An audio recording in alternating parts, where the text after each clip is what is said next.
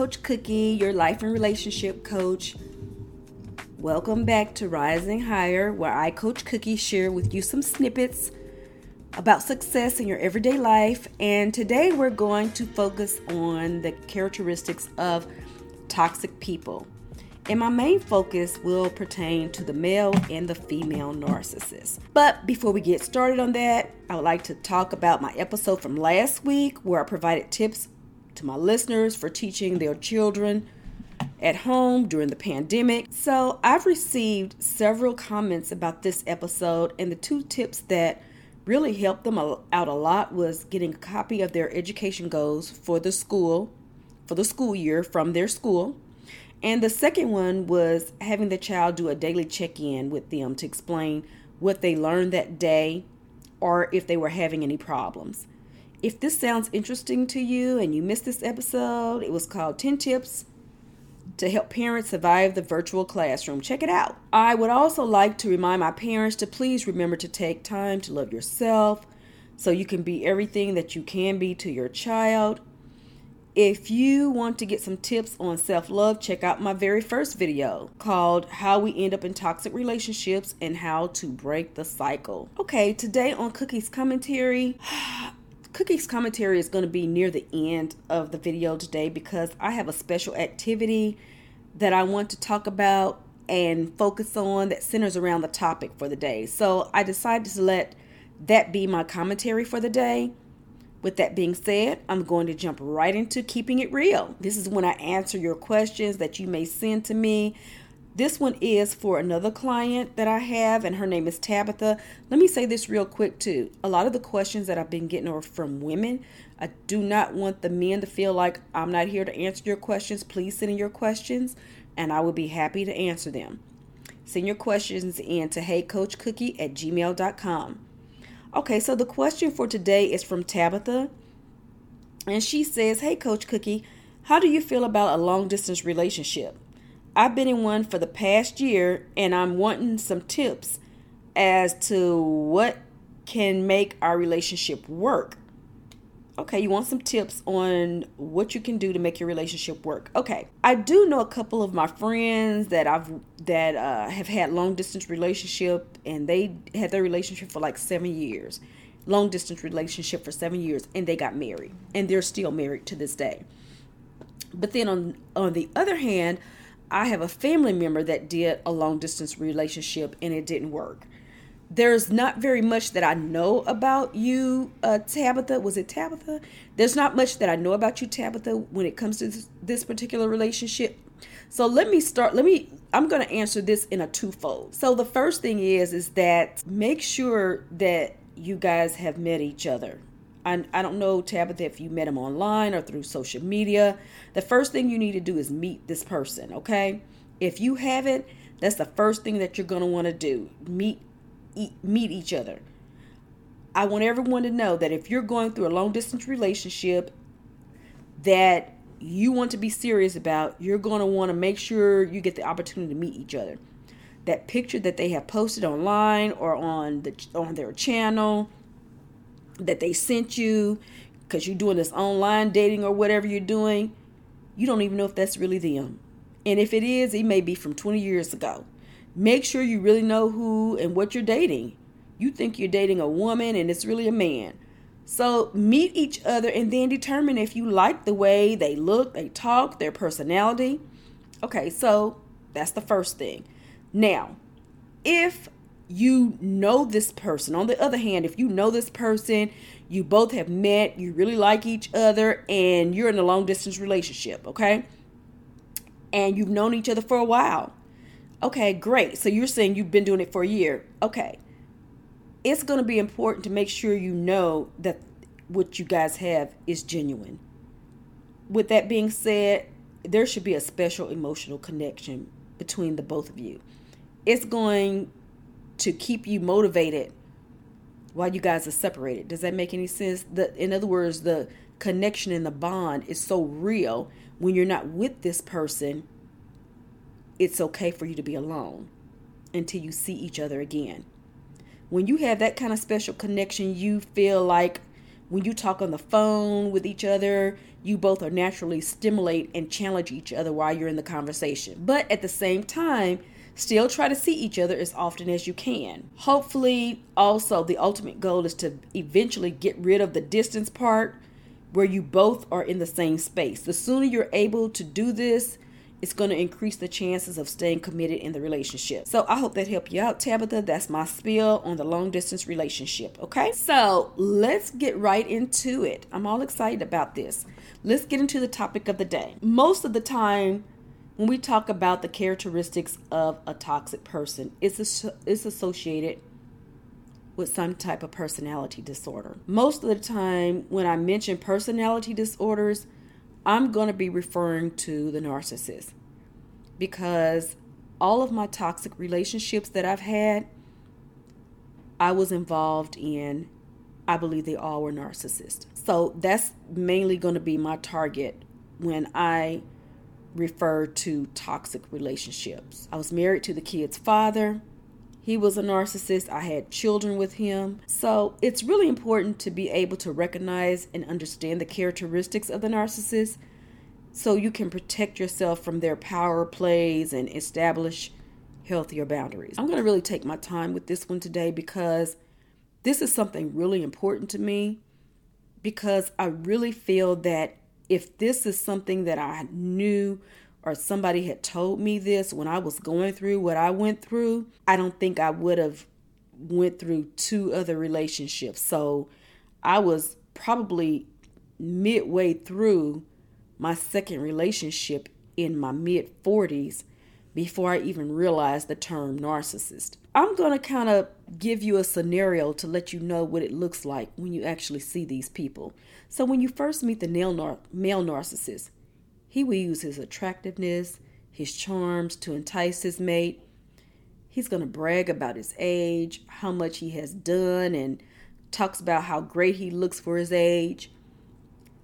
The men are usually preoccupied with obtaining money, and usually they will do anything to keep to get that, even if it means stealing it from their own family. And eventually, they might means taking advantage of their significant other or their mate that they're in a relationship with.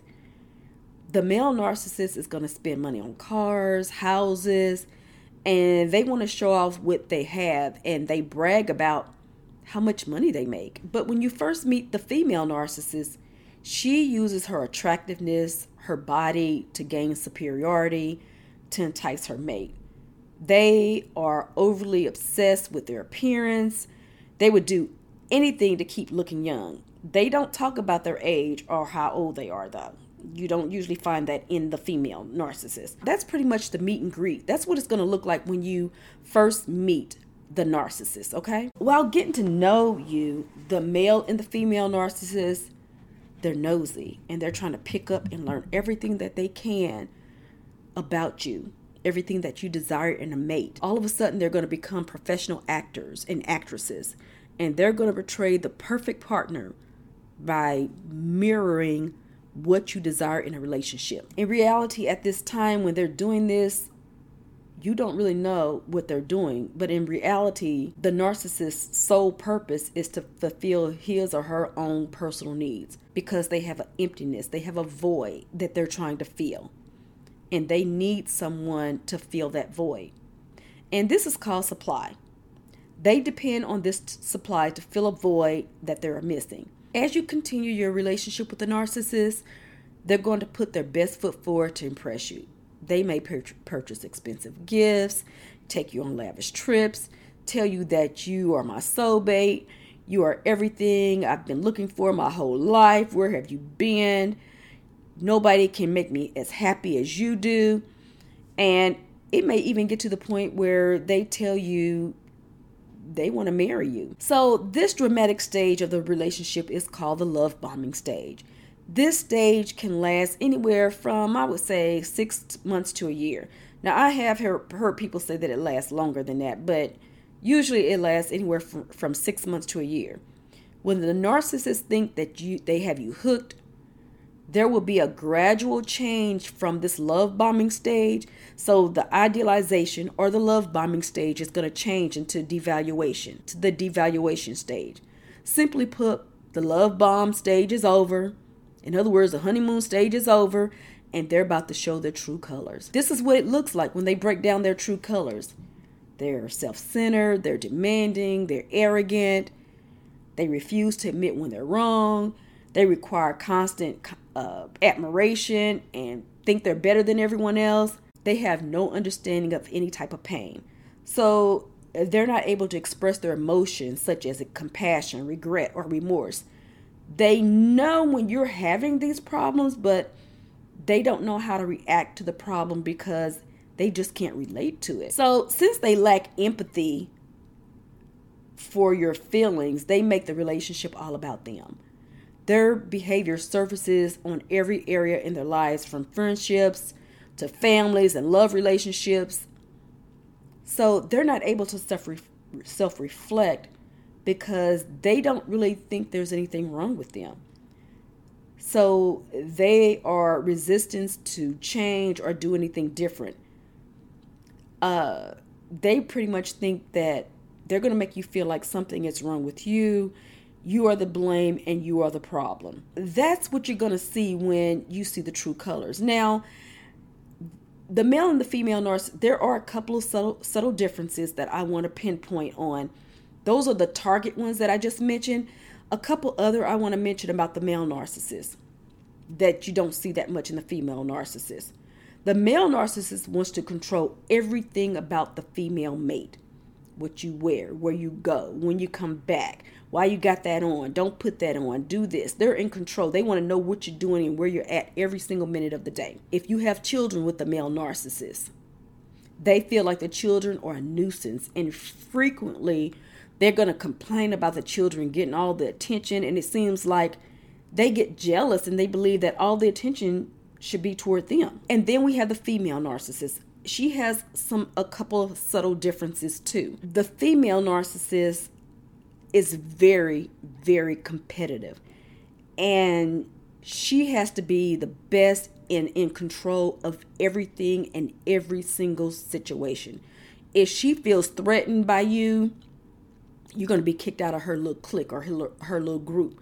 And I think some of your girls, you know what I'm talking about you know if you don't fit into that clique you don't fit in that group if you if she thinks that you threaten her like you're cuter than she is or you're smarter than her or something is different you're out that group if you can't get in programs you're out of the group the female narcissist is very very very materialistic she has to purchase items that makes her look better in front of other people the female narcissist she loves drama she's going to keep confusion going. She's going to be the one that comes to the family reunion and she's going to tell somebody else about somebody else and do something and say something. And for, before you know, it's a big argument at the family. There's a big family feud at the family reunion, and she was the one that started it. The female narcissist has a big sexual appetite. She is going to use her sexuality to her advantage.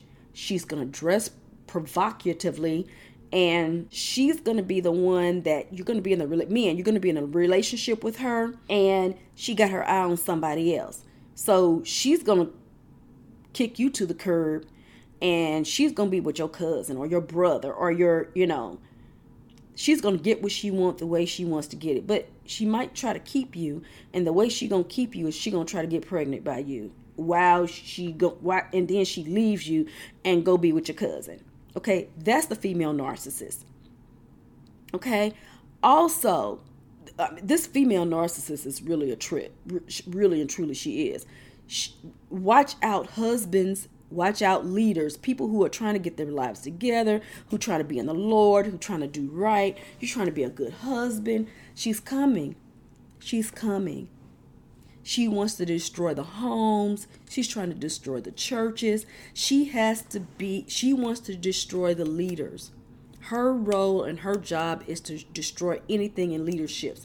And that's what she shoots after. Okay?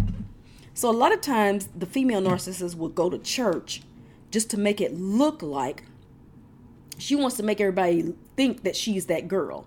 No. Okay. So a little different twist that I have for you guys today. I wanted you guys to brainstorm and think. I really want you to think. Let's talk about the male narcissist versus Lucifer. Okay, it's very interesting that the male narcissist has the same characteristics as the archangel Lucifer once he was cast out of heaven. Okay? He was cast out of heaven because he became arrogant, thinking he was better than God himself, and he went to overthrow God.